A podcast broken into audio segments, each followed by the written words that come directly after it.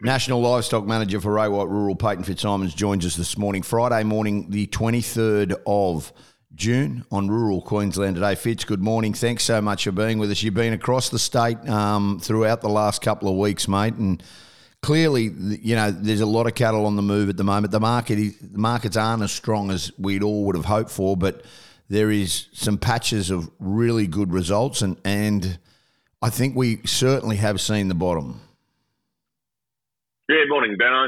Mate, you are you're very correct. I think uh, just from the feeling of the way you see a lot of the markets at the moment, of course, there's those natural fluctuations in them. However, uh, there's been some strong results with a few store cattle, especially your store steers, the last uh, the last week to uh, to ten days. Your store heifers, mate, are still you know as uh, as tough as they come. Like they're uh, they're not getting a lot of buy support at the moment. But uh, yeah, your fat cattle, not a lot of weight cattle in the physical markets in the sale yards. So uh, yeah, just from what I've sort of seen, I did a couple of sales this week. I did um, the Monto store sale, which was a very very successful sale, and then uh, the Eidsvold sale as well. And you know those some store cattle there at Eidsvold, you know they probably sold as dear as any other market in the state this week. So um, you know there is some positive signs there, mate. And as you just mentioned, you might have just seen the little bit of a bottom with some of these categories of cattle at the moment. Yeah, seasonally wise, it's patchy, isn't it, across Queensland at the moment?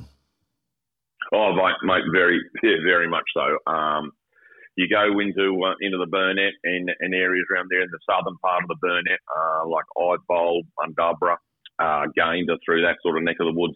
Uh, there is still a body of feed in some areas there, and in other areas it is extremely dry and uh, yeah, looking pretty ordinary for this time of year going into winter. Western Queensland, uh, right out Longreach, Winton, and then up to Julia Creek, uh, McKinlay and.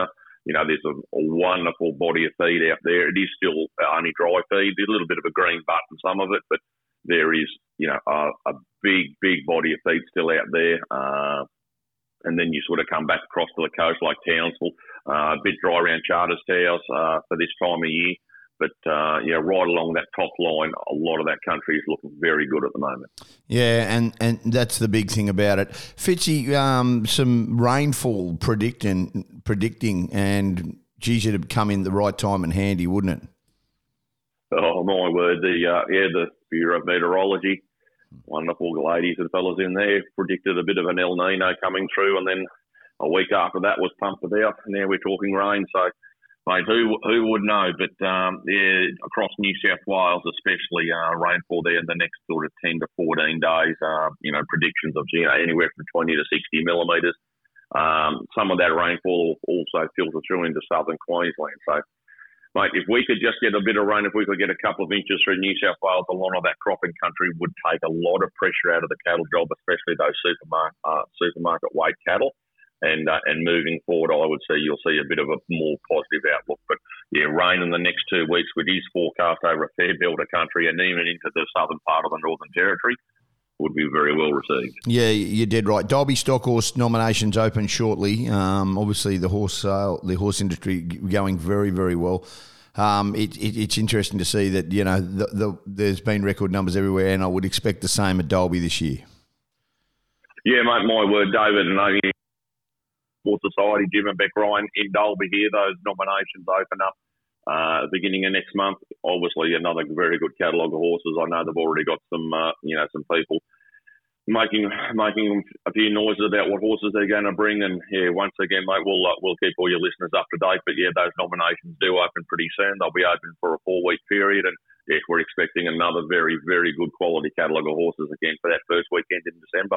Yeah, fantastic. Really appreciate your time this morning, mate. Thank you so much for being with us enjoy the next couple of weeks, and we'll talk to you again shortly.